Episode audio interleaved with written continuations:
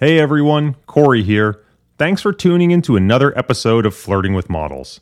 If you're enjoying the show, I'd greatly appreciate it if you'd take a moment to rate, review, and most importantly, share with a friend. Word of mouth is how this podcast grows.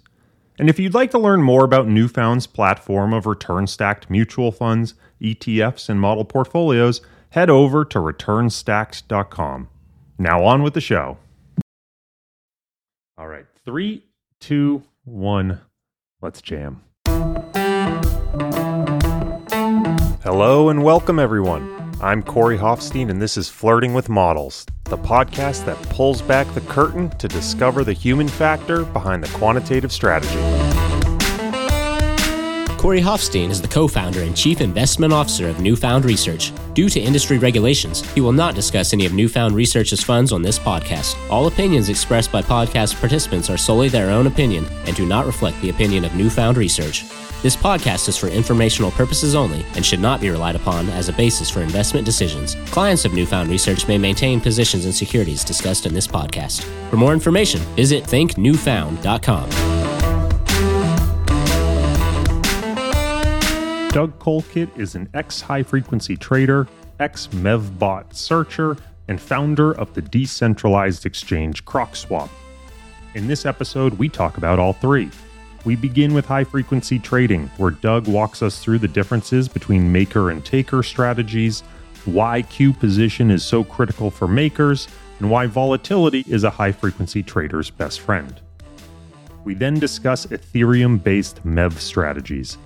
Doug explains what MEV is, how the architecture of the Ethereum blockchain allows it to exist, and the high level topology of the different types of MEV strategies that exist. He also explains how the game theory behind MEV changed dramatically with the launch of Flashbots. Finally, we talk about his new decentralized exchange CrocSwap and its primary innovations, including dynamic fee levels, identification of toxic flow, and the vaults that enable KYC. I hope you enjoy my conversation with Doug Colkitt. Doug, welcome to the show. Excited to have you here. There's a bit of a growing theme this season, which is talking about high frequency trading. So I'm super excited to have you on as an expert guest to walk me through it. So welcome. Super excited to be here. Thanks for having me. Why don't we start with your background? I'm really excited to get into the things that you're working on today. And you just clued me in. You've got a big launch coming up that I want to get to at the end of the episode. But let's start at the beginning, walk our way towards how you got to where you are today. Started my career in the late 2000s. After school, went to work for a company called Citadel at the time, who was more known in the hedge fund space when high frequency was still emerging. Started there initially was in a rotational program, got into the high frequency desk, thought it was really interesting. The stuff they were doing, worked there for a few years as a quant researcher. So a combination of working on signals, there working on various strategies. Spent most of my time there in their Asia Pacific equities strategy. So there's a lot of interesting markets. Got to learn a lot. Left it all in the early 2010s. And then I kind of decided to go out and see if I could build a whole high frequency system from scratch. So bit of an audacious goal at the time, still kind of kid in my twenties, but decided to build a high frequency trading strategy on the CME, focused on taking liquidity instead of market making, driven by high frequency alphas. Did that for a few years. That got more competitive by the mid 2010s. So did some other quant strats for a bit, but transitioned over to uh, kind of randomly market making equities in Turkey for a bit. This was right after their exchange went electronic. So figured it was kind of a growing market at the time and a gold rush there when people were moving in and kind of their systems were getting modernized. So did that for a few years and then kind of randomly in 2020 read some cool stuff about this concept of MEV. Had never really done much in crypto before, but thought it was just super interesting. Did it kind of as a side project, but quickly kind of grew to take over. So I was a MEV searcher for a bit and then decided rather than trading. I kind of wanted to build kind of these new decentralized exchanges and protocols and not just trade on them. And the space was still growing, a lot of innovation. So uh, then I started my project CrocSwap in 2021 and have been working on it since. And yeah, we should be launching this upcoming week. Well, congratulations. I should point out that by the time this episode gets released, it will already have been released. We're recording this in early April, and this season won't come out until May. So, in our time machine, congratulations on the launch. Thank you. Lots of fun stuff to unpack there. Let's start at the beginning. Post Citadel, when you initially struck out on your own, you decided to trade equity futures rather than equities, which is what you had been doing at Citadel. Curious as to what the rationale behind the change was and whether you can comment on similarities or differences in trading the two different, seemingly very highly related asset classes. The biggest reason that focused on futures instead of equities was, well, really, I guess two things, but they're pretty closely related. So with at least equities in the US, there are multiple venues. You have NASDAQ, NYSE, BATS, Direct Edge, kind of all these different venues. And that's not even getting into the dark venues, the off exchange stuff, the internalizers, everything there. So if you want to really have a decent operation in equities, the infrastructure footprint you have to have from day one is pretty expansive, right? Because you have to be co-located at all these venues. You have to have market data agreements with all these venues, direct market access everywhere, as well as being able to send data. Price discovery is happening at different venues. So you have to be able to send data quickly, which also gets expensive sending from one data center to another, kind of managing all that. Plus there are regulatory issues with like the markets have to stay aligned. You have to be aware of it. NBBO. Futures is a lot simpler because almost anywhere the futures trade, they just trade at one venue, right? I can't go take a long position at the CME. And then even if there's a similar future somewhere else, I can't move it from the CME to the other venue. Like I could buy Microsoft on NYSE and sell it on NASDAQ. So because futures only trade at one venue, it's just a lot easier. You only have to be co-located in one space. So as a kind of a one man show, the infrastructure was a lot feasible to get into position there. The second thing is mentioning kind of that dark flow, the internalized flow. So the challenge with equities is a lot of the non-toxic flow doesn't even hit the lit markets to begin with. So a lot of the game in equities is actually getting access to order flow upstream before it even gets to the market. So a bit of a barrier there compared to someone who just wants to trade on exchange. In our pre-call, you said to me, quote, to trade high frequency, you need signals that change on a high frequency basis. This is one of those quotes that I would categorize as simultaneously being incredibly obvious and yet somehow both potentially profound and insightful at the same time. what do you think this quote ultimately means for the types of signals that high frequency traders can use? The issue is if you really want a strategy that turns over quite a bit, that holds positions for short periods of time, the reality is, right, the signals you use or whatever you're using, decide which direction to change, has to actually change frequently enough to match the cadence that you want to trade at. Even if you're trading on an hourly basis, there's a lot of information that affects the price of any asset that kind of is released on an hourly basis, right? News, social type stuff, not to mention like actual economic data, all that stuff. So even once you go beyond the high frequency realm, even to the intraday realm, things open up a bit. But in that high frequency realm, if you're targeting, say, on the order of seconds or maybe even up to a minute, there's just the number of things that actually change at that cadence is very limited. And really what it comes down to is the only things that are happening on a stock from a, or a future or whatever on a second basis is the trading that's going on in the market itself. So in that sense, when you're trading high frequency, it, it's really interesting. You don't really care about the asset itself. And that's why firms that are good in crypto high frequency or good in equities, good in futures, very easy to move over because all you care about is kind of this market microstructure that it tends to be pretty similar from place to place. So volatility ended up drying up in the equity futures market post GFC in that 2012 2013 period. Love for you to first comment on why that changed the nature of your ability to be profitable.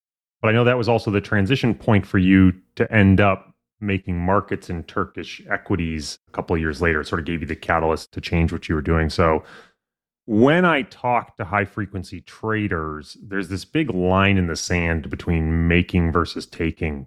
So, as we maybe transition a little bit from what you were doing with equity futures to what you were doing in Turkish equities, can you define what making versus taking is and how they differ from an alpha perspective?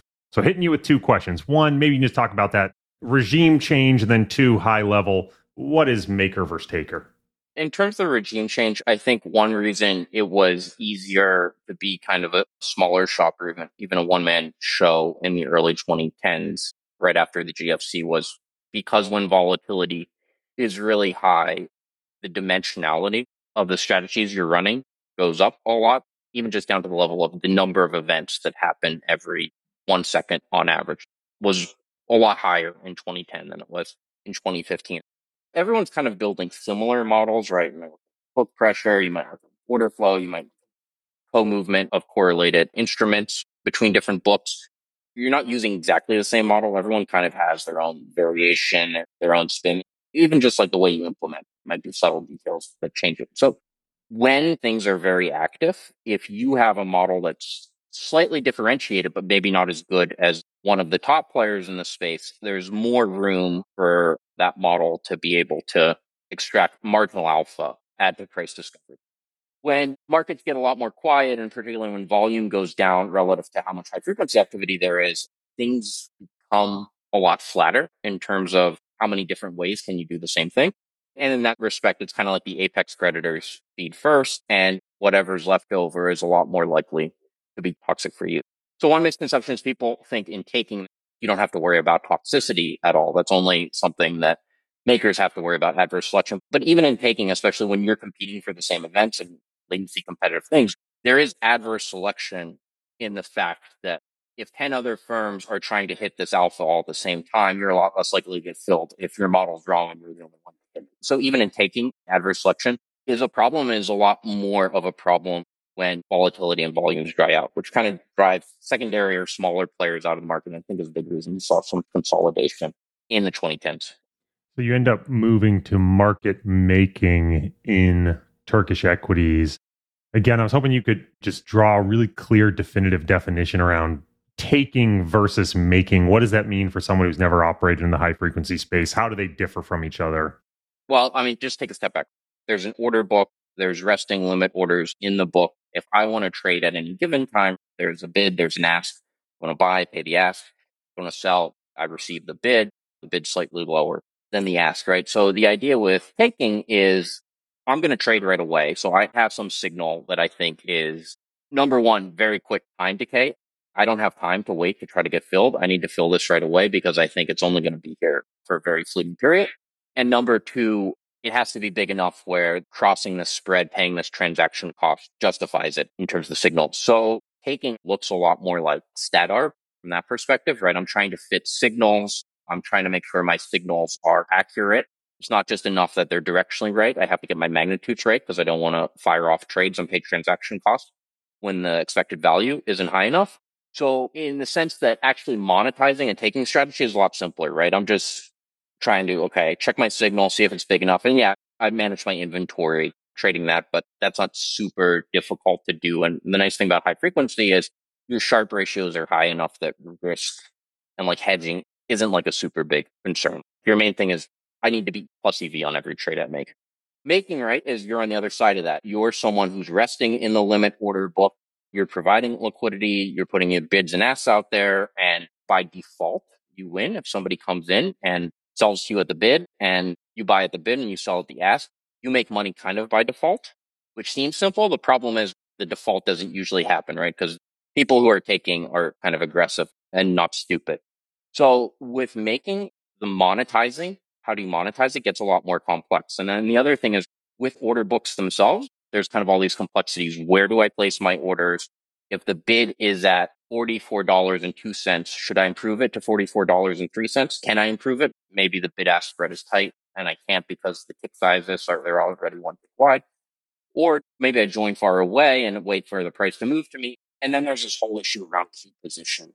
So each level has a first in, first out queue on most order books. If I'm at the front of that queue, I'm probably going to get filled with very high certainty. So therefore there's less toxicity, less adverse selection. If I'm at the back of the queue, the fact that I'm getting filled probably means that someone has sent a very big market moving order and that's very bad. So you still use alphas on making two and they still add a lot, but it's also right because alphas are kind of time decaying. They don't add as much. So there's all this complexity around how do you actually monetize a strategy, but maybe the alphas are less competitive.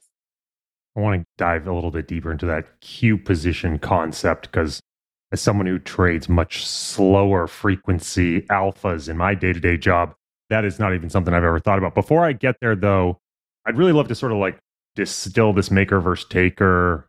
And you tell me if this is an overcomplicated way of explaining it. But my interpretation is almost taker is you are using alpha signals with the expectation that the market will continue to move in the direction of which you've crossed the spread to justify your cross of the spread versus maker the hope is that when you get filled the market will either stay flat or revert so that you could offload your position and not have to cross the spread to unload is that, is that a fair way of sort of separating them I'd say that's definitely fair. The only caveat I would add to that is you say like the market will continue to move. That kind of implies that there's kind of this continuation of a trend. It's actually, at least in my experience in high frequency, whether you win or you lose is like really within the first hundred milliseconds of what happens. So if I'm taking, I want that level to crumble right away. And if that level doesn't move right away, like right after I hit it, if there's not someone behind me,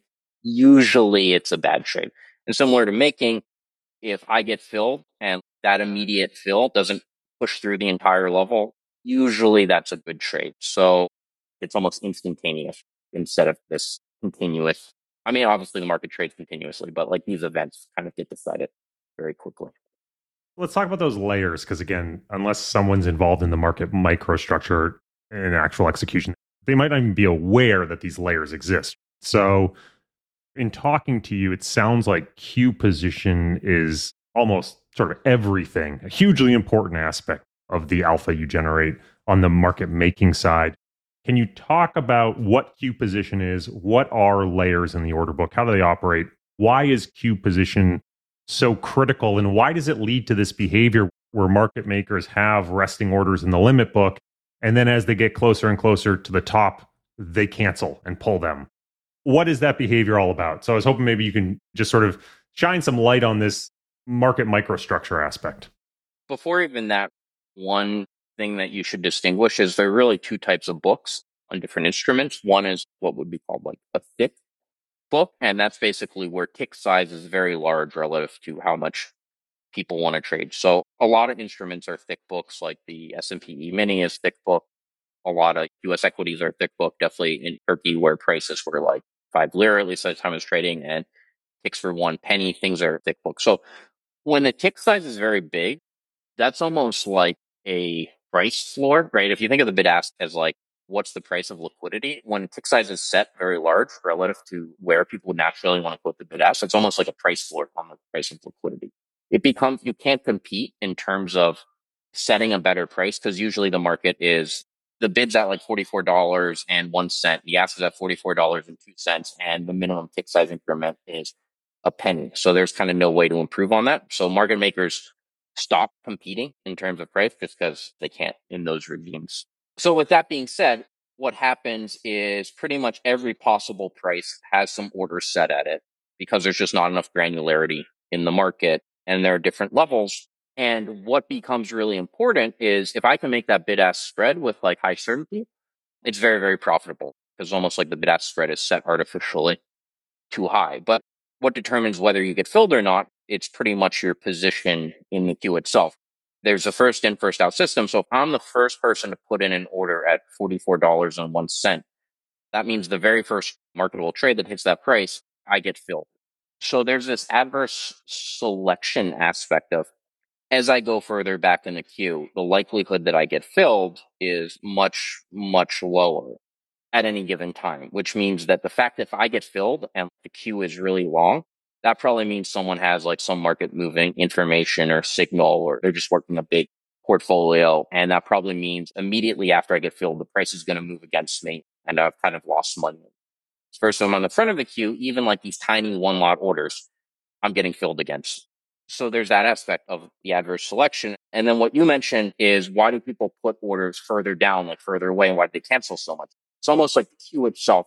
You can kind of think of it as an option. So I put a position in the queue. If I don't get filled right away, I'll be okay. Maybe I'll move up the queue right as the things in front of me get filled. So it's kind of like I'm sitting there, I'm taking risks that I might get filled right away and it'll probably be a bad fill. But the longer I sit there, the more I move up the queue and the more profitable any fill will be in expectation. So when prices are far away and you have this thick book scenario, the probability that prices move like two ticks in a very short period is pretty small just because ticks are large relative to volatility.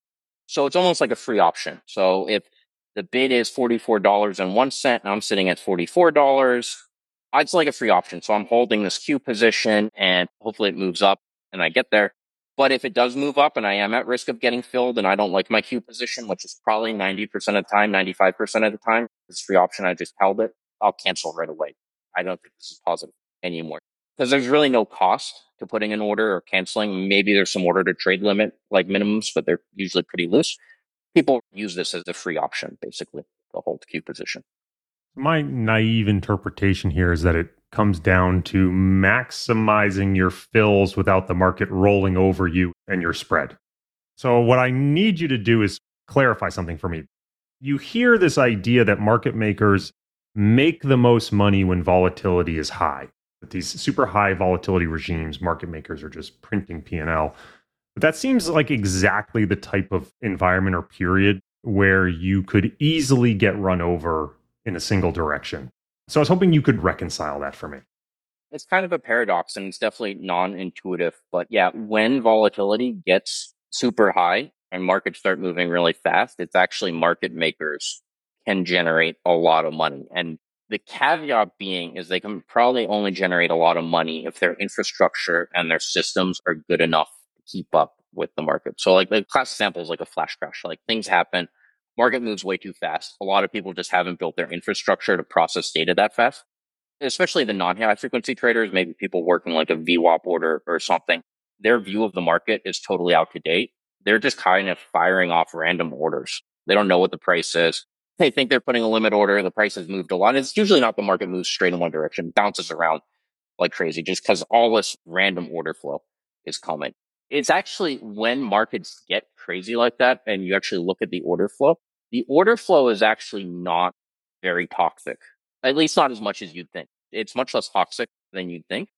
Because of that, it's actually not too bad. And you're right, maybe the market moves through you, but it bounces around a lot. It moves back. And in addition, right, a lot of market makers can't keep up. So they turn off. So you have less competition for queue position.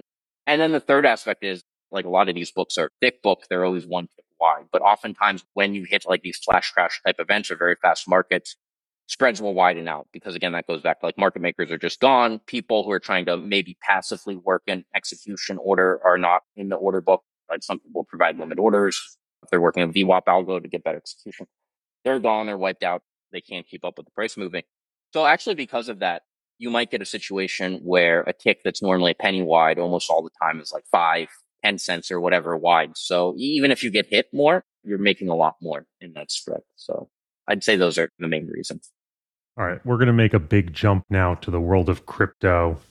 You mentioned after market making in Turkish equities, you started doing something called MEV, which for I'm sure a bunch of listeners they have no idea what MEV is, and this is something you spent a couple years on.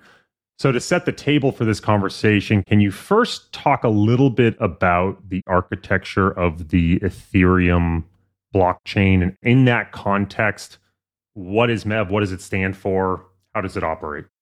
With Ethereum or really any blockchain, what happens is you have block producers. So some party that at any given time can produce the next block. A block contains a sequence of transactions.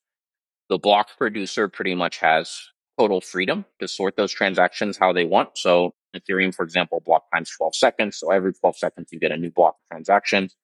Whoever's the validator in that period, or if it's a proof of work system, whoever the miner is that mines the block can decide how to put those transactions inside that block. So that's how the basic blockchain works. And that being said, there's interest rate. How do those transactions get to the validators or the block builders? And this is kind of varied nowadays, but traditionally there's what's called a mempool. So it's a peer to peer network. It's basically like Bitcoin or like a file sharing network. It's peer to peer network, uh, what's called a gossip network. I sign a transaction. I broadcast out to the network. everyone's broadcasting these transactions back and forth, and then a validator can go out, look at the transactions that pay the highest gas. Gas is basically the transaction, amount you're paying the validator or miner, put your transaction in the next block. So traditionally it looks like a validator goes out into this peer-to-peer network or this mempool, gets the transactions that pays high enough, puts them in the next block, and then spits out the next block.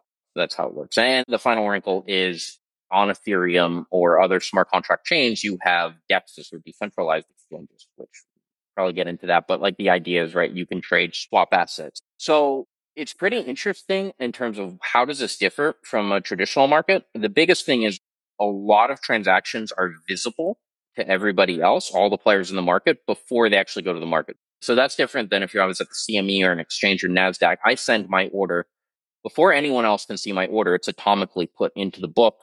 It interacts with whatever marketable liquidity is there. And so no one else can really see my order until it's either already resting in the book or is executed. In this, right, I can see the order. I can see, okay, Corey, you put out a swap. You want to buy 10 Ethereum for $2,000 or whatever. So I know your order's there. I can have a good idea how it's going to interact with the DEX or decentralized exchange and I can kind of predict what's going to happen. And therefore I can hopefully be someone that can make money with me knowing ahead of time what's going to happen. There's different variations of how you can actually use that. So the core idea of MEV then is basically looking at the existing mempool of a block that hasn't been struck and then taking actions to try to profit on the standing transactions in the mempool. Yeah, exactly. I'd say, right, there are deep analogies to high frequency trading in the sense that high frequency traders in traditional markets are the people who are probably most skilled at this like very low granularity sequencing game or like how things go through and understanding what's going on at a very low granularity. And MEV searchers are similar, not really moving tons of money or at least like in one direction, but trying to get in and making pennies off of how things are sequenced or at a low granularity level. Just for the sake of completeness here, what does MEV stand for? Oh, MEV actually stands for miner extractable value. This is ultimately the block builder, and this was before Ethereum was proof of stake, and those were miners who could build the block. Therefore, ultimately, it's the miners who can extract this value. Now, back in the days, actually, the miners were pretty naive. So most of the value went to actually third party searchers who didn't really have any relation. And then the miners kind of got wise and got smarter about extracting more of the value on their side. Can you classify maybe the primary MEV strategies and provide an example of how each of them works? There's longer tail, there's more niche strategies, but of the big three, I'd say it's front running, back running, and stat arb. So I'll go through each one. So front running is probably something has the least analogy to high frequency trading because in most cases, like I said, orders are atomic, but the idea is I can see an order that's coming into a DEX. So typically orders come in with a certain slippage. So, Corey, you might sign a swap saying, I want to buy Ethereum. The price in the DEX is 2000 right now, but I will pay up to 2050. And I can see that. I say, Hey, the price in the DEX is 2000. I know you're going to pay 2050. I'm going to go out, buy up some Ethereum ahead of you, front run you. So I'm going to go to the DEX first. I'm going to buy up some Ethereum. I'm going to put your transaction after mine. So you pay too high of a price you're paying 2050 instead of 2000 and then I'll go back and I'll sell to you. So I go out, buy some, and then I basically sell to you. But I mean, really, you can move the pool. There's different mechanics around it, but that's the idea. I see your trade. I want to go out and trade ahead, basically at the worst price, and then I profit from that. That's front running. The second major category is quote unquote back running. And that's basically where I see, okay, you're going to go in, you're going to buy a one DEX. So let's say there's Uniswap, and let's say like there's SushiSwap over here, and they each are have an Ethereum USDC pool. I know you're going to buy at Uniswap. You're not trading at SushiSwap. You're going to move the price. And now there's going to be an arbitrage between the two. So I go in and I say, I want to make sure right after your swap lands, the price is going to be dislocated. I want to be the very first transaction after your transaction because you push the price at Uniswap up to high. So I'm going to buy at SushiSwap where it's cheap, sell the Uniswap where it's expensive and kind of lock in this quote unquote atomic arbitrage profit. And what's pretty interesting there is compared to TradFi, where even if I'm doing kind of a similar thing between like NYSE and NASDAQ, that trade isn't guaranteed, right? Because I might get filled at NASDAQ, but not get filled at NYSE. With this, because it's a smart contract chain, I can put in a transaction, I can run all these things, and then I can check at the end. Let's make sure this actually went through. And if I didn't, I'll just revert my transaction. and it won't go through. So it's really interesting. There's actually like a purely risk free way to make money. And you can even stack on top of that. You can do a flash loan where I borrow a bunch of money at the beginning of the transaction. I don't need any collateral because it will abort the transaction if I don't pay it back and then I pay it back the So technically this is like really the only way, really almost anywhere where you can make money trading without any risk or without any capital besides maybe like the gas cost to actually pay the transaction. But that's kind of like just a really fascinating aspect of it. And then the third strategy is like stat arb. And that might look more like traditional stat arb in a market where maybe the catalyst isn't actually what's going on in the blockchain. The catalyst is something going on somewhere else, particularly centralized exchanges move a lot faster than the blockchain. Ethereum only moves every 12 seconds.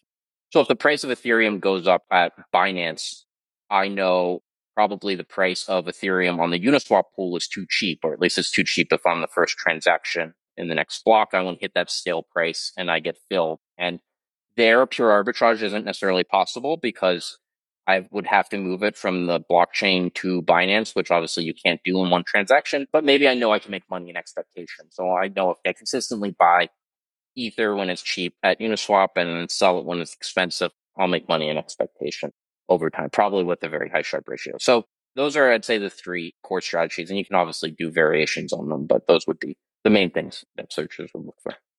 At the risk of sort of beating a dead horse here. Miners during the proof of work era could do this because they could inject any sort of transaction they want into the block that they are compiling. Why is it possible for MEV searchers to do this? Why can you suddenly inject your transaction before or after mine, create some sort of sandwich attack? Is this not just a FIFO model that the first transactions in are the first executed? How does the Ethereum blockchain architecture actually enable these types of strategies? So the interesting thing is how the block is constructed and where transactions go. That's not part of the protocol itself. So any miner or validator is free to do whatever they want and put whatever transactions they want. So before MEV was a really big deal, what miners would do is something pretty simple. They'd say, let me look at all the transactions out in the mempool. Who's paying the highest gas price? And then if it's tied, whose transaction did I see first? And miners weren't really aware of MEVs. They were just kind of running this naive algorithm. Was kind of just part of the standard Ethereum client software. But if there's no MEV, this is a greedy algorithm and it pretty much works correctly and maximizes your profits as a miner. So before miners were really aware of this, I could exploit the fact that miners just use this kind of naive algorithm and I could say, okay, I know a miner is always going to take the transaction with the highest gas fee. And therefore I see for a front run you, your swap is set to 100 Gwei. So Gwei is like a gas price unit. You set your gas price to 100 Gwei. I'm going to set my transaction to 101 Gwei. And then if a miner sees my transaction, sees your transaction, they're just naively going to put mine first in the block because they just sort transactions highest gas to lowest gas to kind of incentivize people to pay the most gas. Another searcher might come in though. Now they see my transaction and they might say, Oh, Doug has bid 101, but I know this is a very profitable opportunity. So I'm happy to bid 200 gas. I'll pay even more gas and I'll still make money even after what I pay for gas because I know this front running opportunity is very profitable. Then they have to broadcast that to the mempool because that's how they get the miners.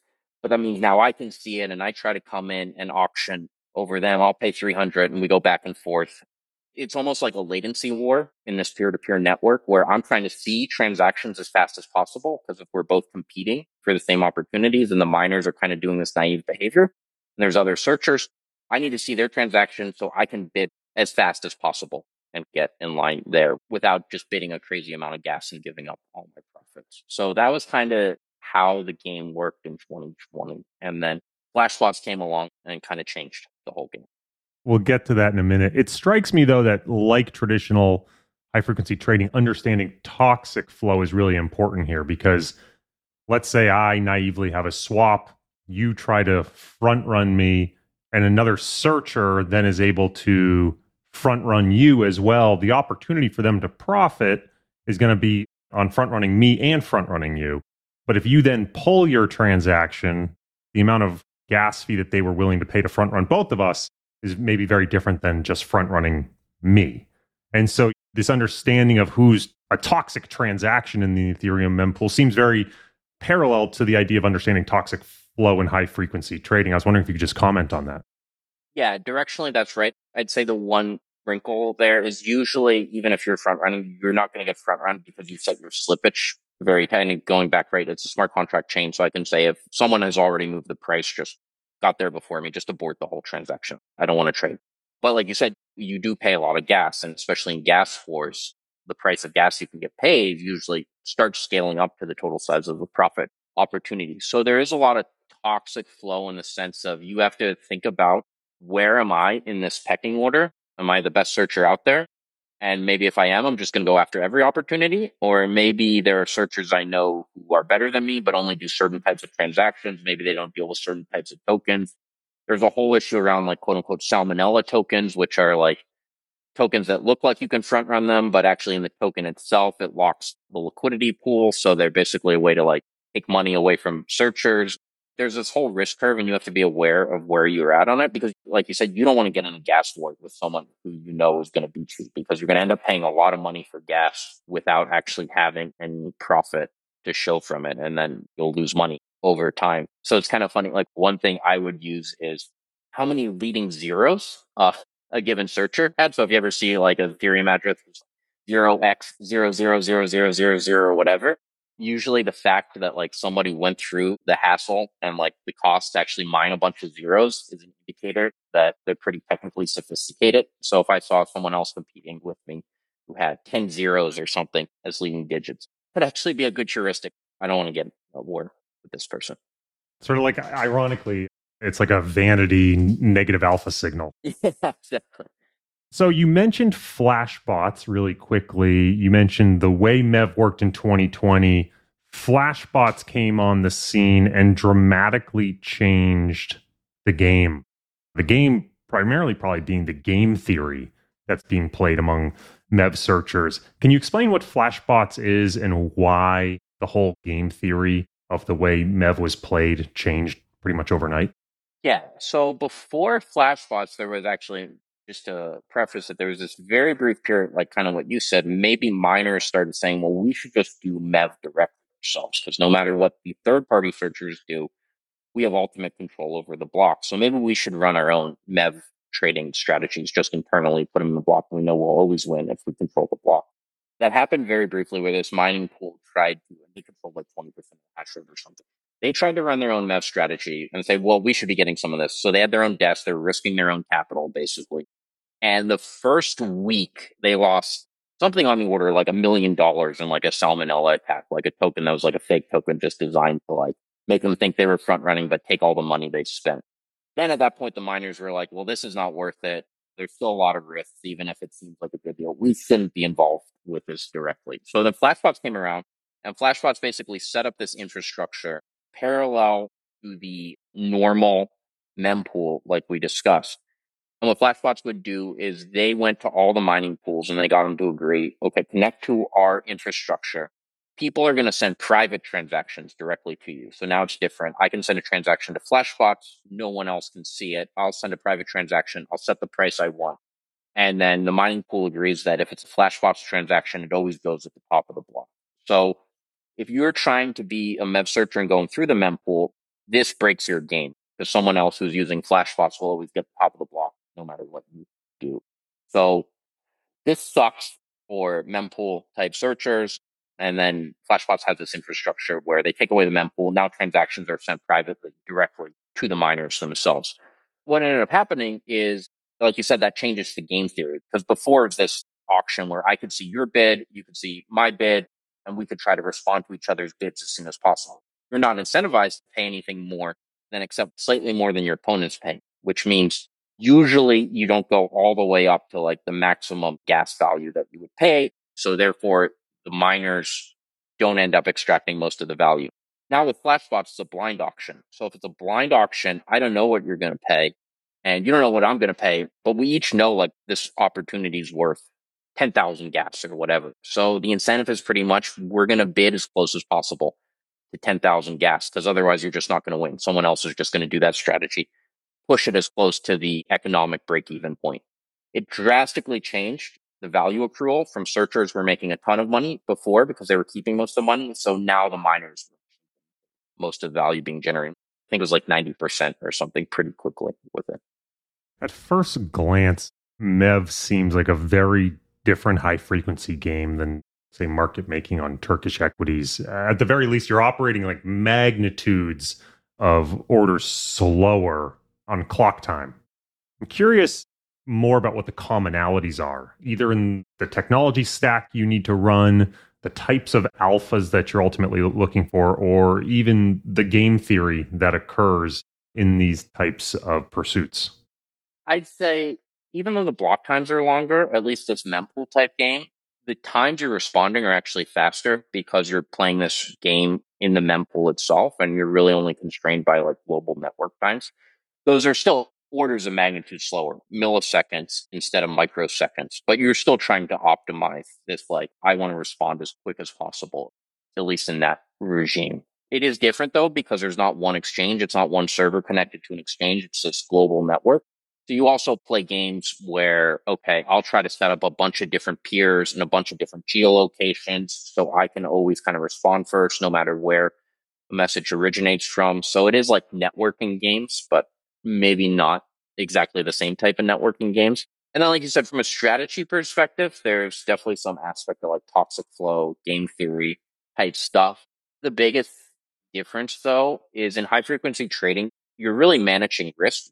There's no way to do high frequency trading without having some inventory on it sometime. If I'm market making, I'm going to have fills, be long or short. I have to manage those positions. I have to get in and out of it. Hopefully I do it well. My Sharpe ratio is high enough that it doesn't really matter that much, but I still have to manage it. I still have to take risk and hold risk and hold inventory. A lot of these MEV type games, you're in and out in a single block or even a single transaction. So you're not managing inventory, which is a whole different thing. Now, that being said, the stat arb type world, you might be managing inventory. And there have been really a few MEV players who have done really well at stat arb and a lot of MEV players who have struggled to transition over to StatArb. And the interesting thing about StatArb is, right, you might only do one leg of a transaction, hold the inventory instead of getting in and out, paying the swap fees both ways, because that reduces what your costs are. And therefore you can bid on more opportunities. You can bid more, all kinds of stuff.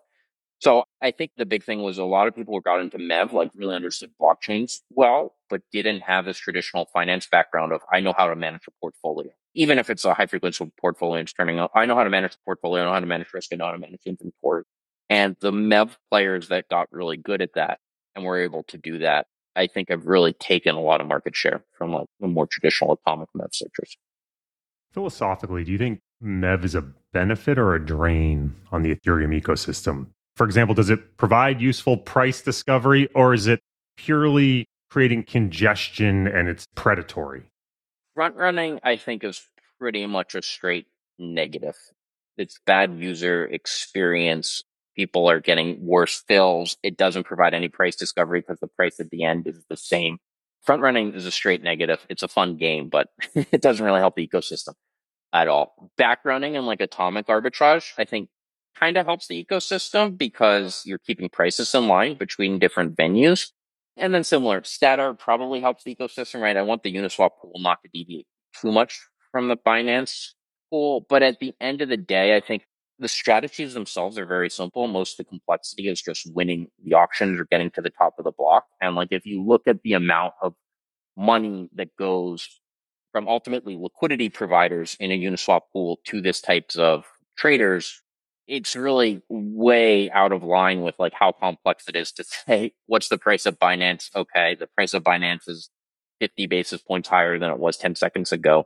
I should move the Uniswap. So that's like a pretty simple trade. Probably the MEV players are getting way overpaid ultimately the cost of liquidity providers. Now, I will say though, the one good thing though is it definitely pumps the value accrual to Ethereum because the MEV players ultimately pay gas and pay fees to the validators and that increases the returns to staking, right? And so therefore it burns more ETH and all that stuff. So you're an ETH holder technically. If you're just holding ETH, you benefit from it.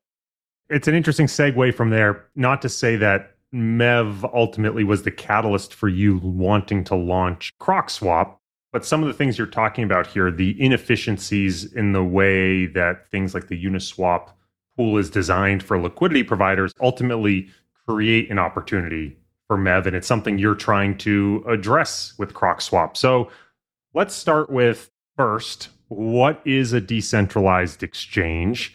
Maybe talk a little bit how they've evolved over time. And then we'll take that into the core problem that you're trying to solve with CrocSwap. So a decentralized exchange is just anywhere you can swap one crypto asset for another.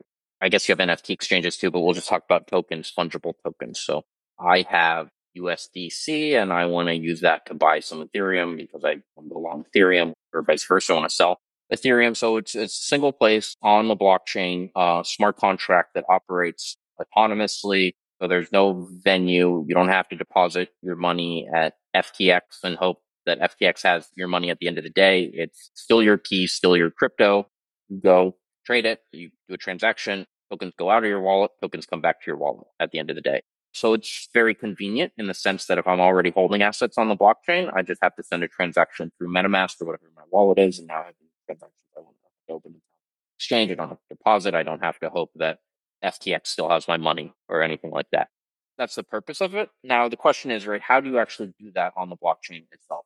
Computational environment, way, way, way more limited than what NASDAQ can do on like a big server.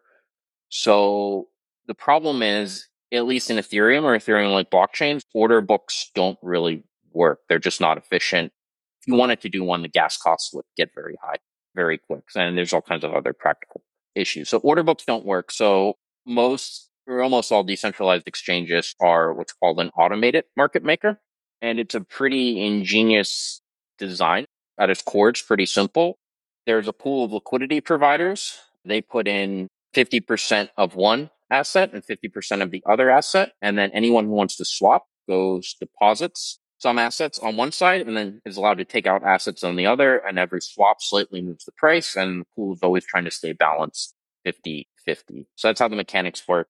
The math is actually pretty simple. There are variations to it, notably like concentrated liquidity, where you can provide liquidity over a given price range and which is more capital efficient. Probably Ethereum's not going to wick down to $10 in the next 10 minutes. So it's kind of inefficient to be depositing tokens so someone can go trade Ethereum down to $10. It's not going to wake up to a million.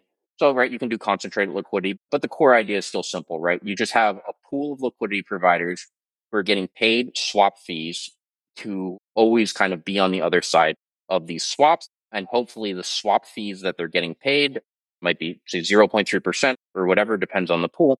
The swap fees that they're getting paid hopefully compensates them for being on the other side of which way people want to trade. So the biggest difference between that and an order book is an order book, everyone's competing to provide liquidity, which creates a very PvP dynamic, like talked about all the queue stuff, all this other things. Some liquidity providers make way more money than other liquidity providers in an order book. In an AMM, everyone who's providing liquidity is basically in it together. So it's more cooperative form of providing liquidity. One of the weirdest things about decentralized exchanges is this concept of providing liquidity at a given fee tier. Can you explain how that works, why it's a potential problem for the long term setup of decentralized exchanges, and how your proposed model at CrocSwap works? The classic way that it works is each individual pool has a preset fee tier. That fee tier is defined when the pool is created. So traditionally, the Uniswap pools have been 0.3%. Meaning if I trade 100 USDC, I'm going to pay 30 cents to the pool. That's a traditional model. Uniswap V3 now has different fee tiers. And the way that works is each fee tier is technically a totally separate pool. So there's liquidity providers who are providing at 0.05%, liquidity providers who are providing at 0.3%, and there's a pool at 1%, which typically means like most of the time people are going to route to the pool with the lowest fee tier until the price gets out of line enough to justify trading at the higher fee tier. And that's how it works. So the fee tiers are just preset. And as a user, your challenge is actually selecting the right fee tier. And it's actually pretty difficult. What is the right level of compensation I should be getting for any given token pair? And typically, like what you see is, at least for volatile, like outside stable pairs, but like volatile pairs like USDC, 0.05% is way too low. The liquidity providers in those pools are not being adequately compensated, but a lot of people just end up using it because it's there, it's it. It's kind of difficult to figure out. The system's pretty opaque. The system's not responsive to markets. A pool's defined. Technically, people can move liquidity between tiers depending on market conditions. In reality, 95% don't. If I'm providing liquidity in an AMM, I just want to earn yield on it. I don't want to have to monitor it 24 7. And then it creates a PVP dynamic. So if a lot of people are providing a 0.05% and I'm providing a 0.3%, now we're competing with each other. So I think that kind of breaks one of the important models around AMMs where increased PVP elements would mean that the best trading firms are going to win, which means that it's not going to be profitable to make a decent return as an ordinary person providing capital and on and on. So those are the biggest problems. And yeah, just basically it doesn't change. It's static. Doesn't respond to market conditions. Who knows if 0.3% is right or not? And it's probably the right level isn't even the same from period to period or depending on who's sending the orders. Certain order flow is a lot more toxic than others. So high frequency traders in order book have all these tools to kind of making sure that they're getting paid adequately for liquidity they're providing. They widen their spreads when markets are more volatile. They narrow when it's less volatile. They'll try to profile liquidity at certain times when they think it's toxic or less toxic. And They'll even go out to Robinhood and say, I know your flow's non toxic. Send it to me. I'll charge you less than what you pay at NASDAQ. So basically the idea, what we're trying to focus on is how can we bring better segmentation of order flow and time and using a dynamic fee model to see if we can fix some of the broken economics.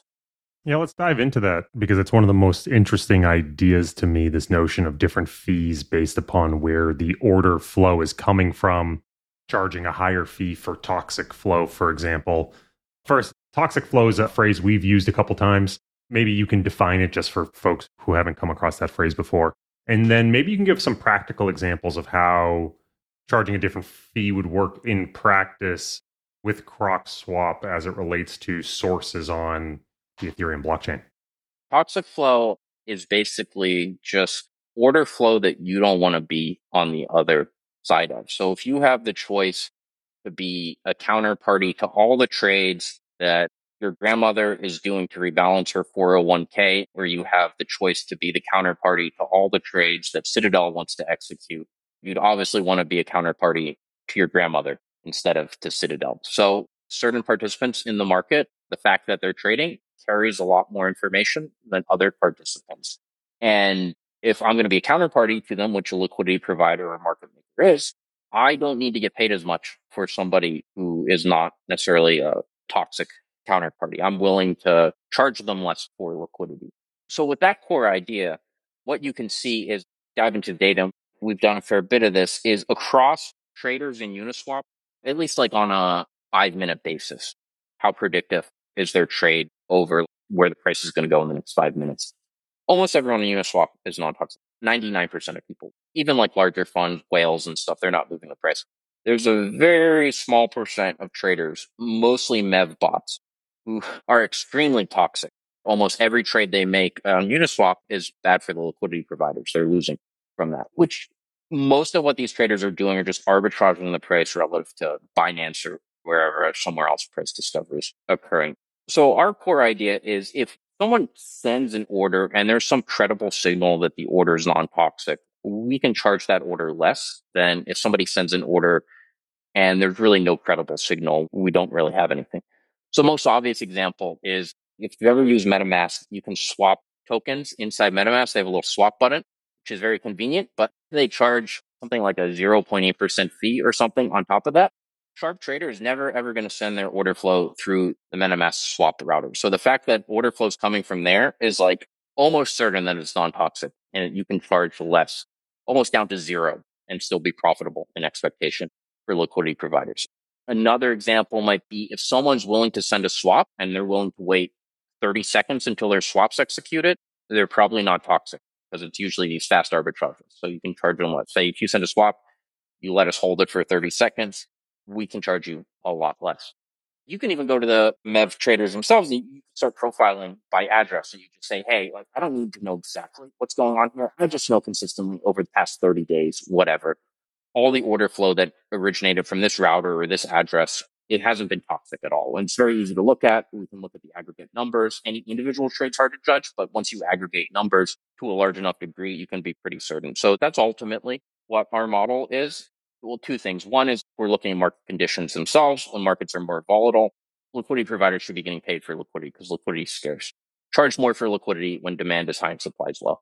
So that's a time-based model. And the other is an order flow based model and say there are different sources that are originating order flow. we're going to give them a reputation over time and people with better reputations can pay less swap fees. And then you become incentivized. I want to make sure my reputation's good because that allows me to trade cheaper. So the game theory kind of works out for that. And then there's going to be some toxic flow. You have to make markets efficient. But if everyone else is kind of going in through these other channels, you can start charging the toxic flow more and more until the value accruals going to liquidity providers instead of the MEV searchers or the validators or Flashbots or, or anything else. I know one of the other major innovations that you're working on with CrocSwap is the idea of vaults, helping solve potentially one of the big issues with decentralized exchanges, which is KYC problems. Something that if we want institutional players to take DeFi seriously, this is a problem that needs to be solved. I'd love for you to sort of talk about your proposed solution here and what else these vaults will enable. Yeah, exactly like you said, there's a lot of players out there who will do maybe a ton of volume on centralized exchanges and they might not do really do nothing on chain because the rules are ambiguous, but depending on if you're fairly conservative from a compliance standpoint, technically when you interact with a liquidity pool, by some interpretation, you're the counterparty to every single person providing liquidity in that liquidity pool. So obviously, if anyone from any address can go in and participate in a liquidity pool, if I'm a compliance maxi, I might not necessarily want to interact with that liquidity pool, even if the fills are good. So our proposal for this is we have something called quote unquote permission pools. So we'll always run with permissionless pools. So anyone can participate in the pool.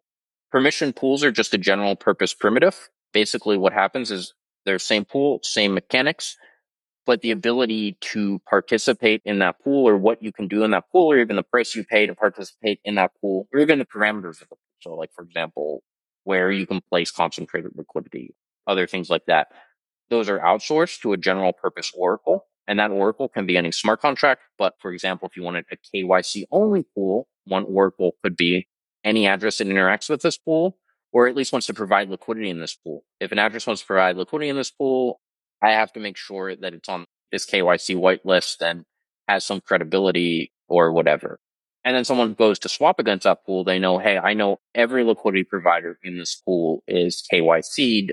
So therefore I know that I'm in compliance. That's something really interesting you can do. And again, there's still the permissionless pools, So anyone can interact with those pools and prices should stay fairly in line, especially when it's relatively easy to trade between the two. The other thing is with permission pools, you can do a lot of really interesting things.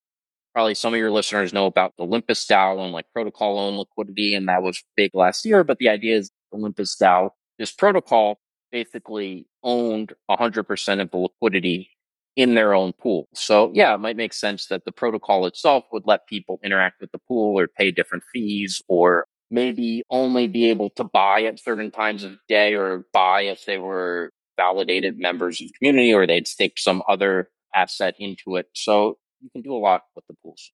Sky's the limit there. Most people I know in the high frequency trading space don't tend to hold longer term views. I don't want to put words in your mouth here, but I get the impression from speaking with you and reading some of your tweets that you are actually reasonably bullish on Ethereum over the long run. I'd love to press you on what your thesis is. Yes, you're right. I am bullish on Ethereum in the long term. My thesis is that Ethereum will become to the financial system what the internet was to the telecom system. What I mean by that is you know, back before the internet, you had all these telecom systems and interacting between one system to another was very haphazard, expensive, difficult. That's why like a long distance phone call would cost whatever, $5 a minute or whatever crazy prices are because you didn't have a common interoperability layer. And I think what Ethereum really is, it's, it's a database that other databases can connect to. For example, I go get a mortgage, the mortgage person has to check my credit score. They have to check that I'm employed. They have to check that I have enough assets in my bank account. And that's all very hard for them to check because they don't know if I'm going to submit proof and that's up to date and everything else. So they're really just checking databases. Okay. You're employed.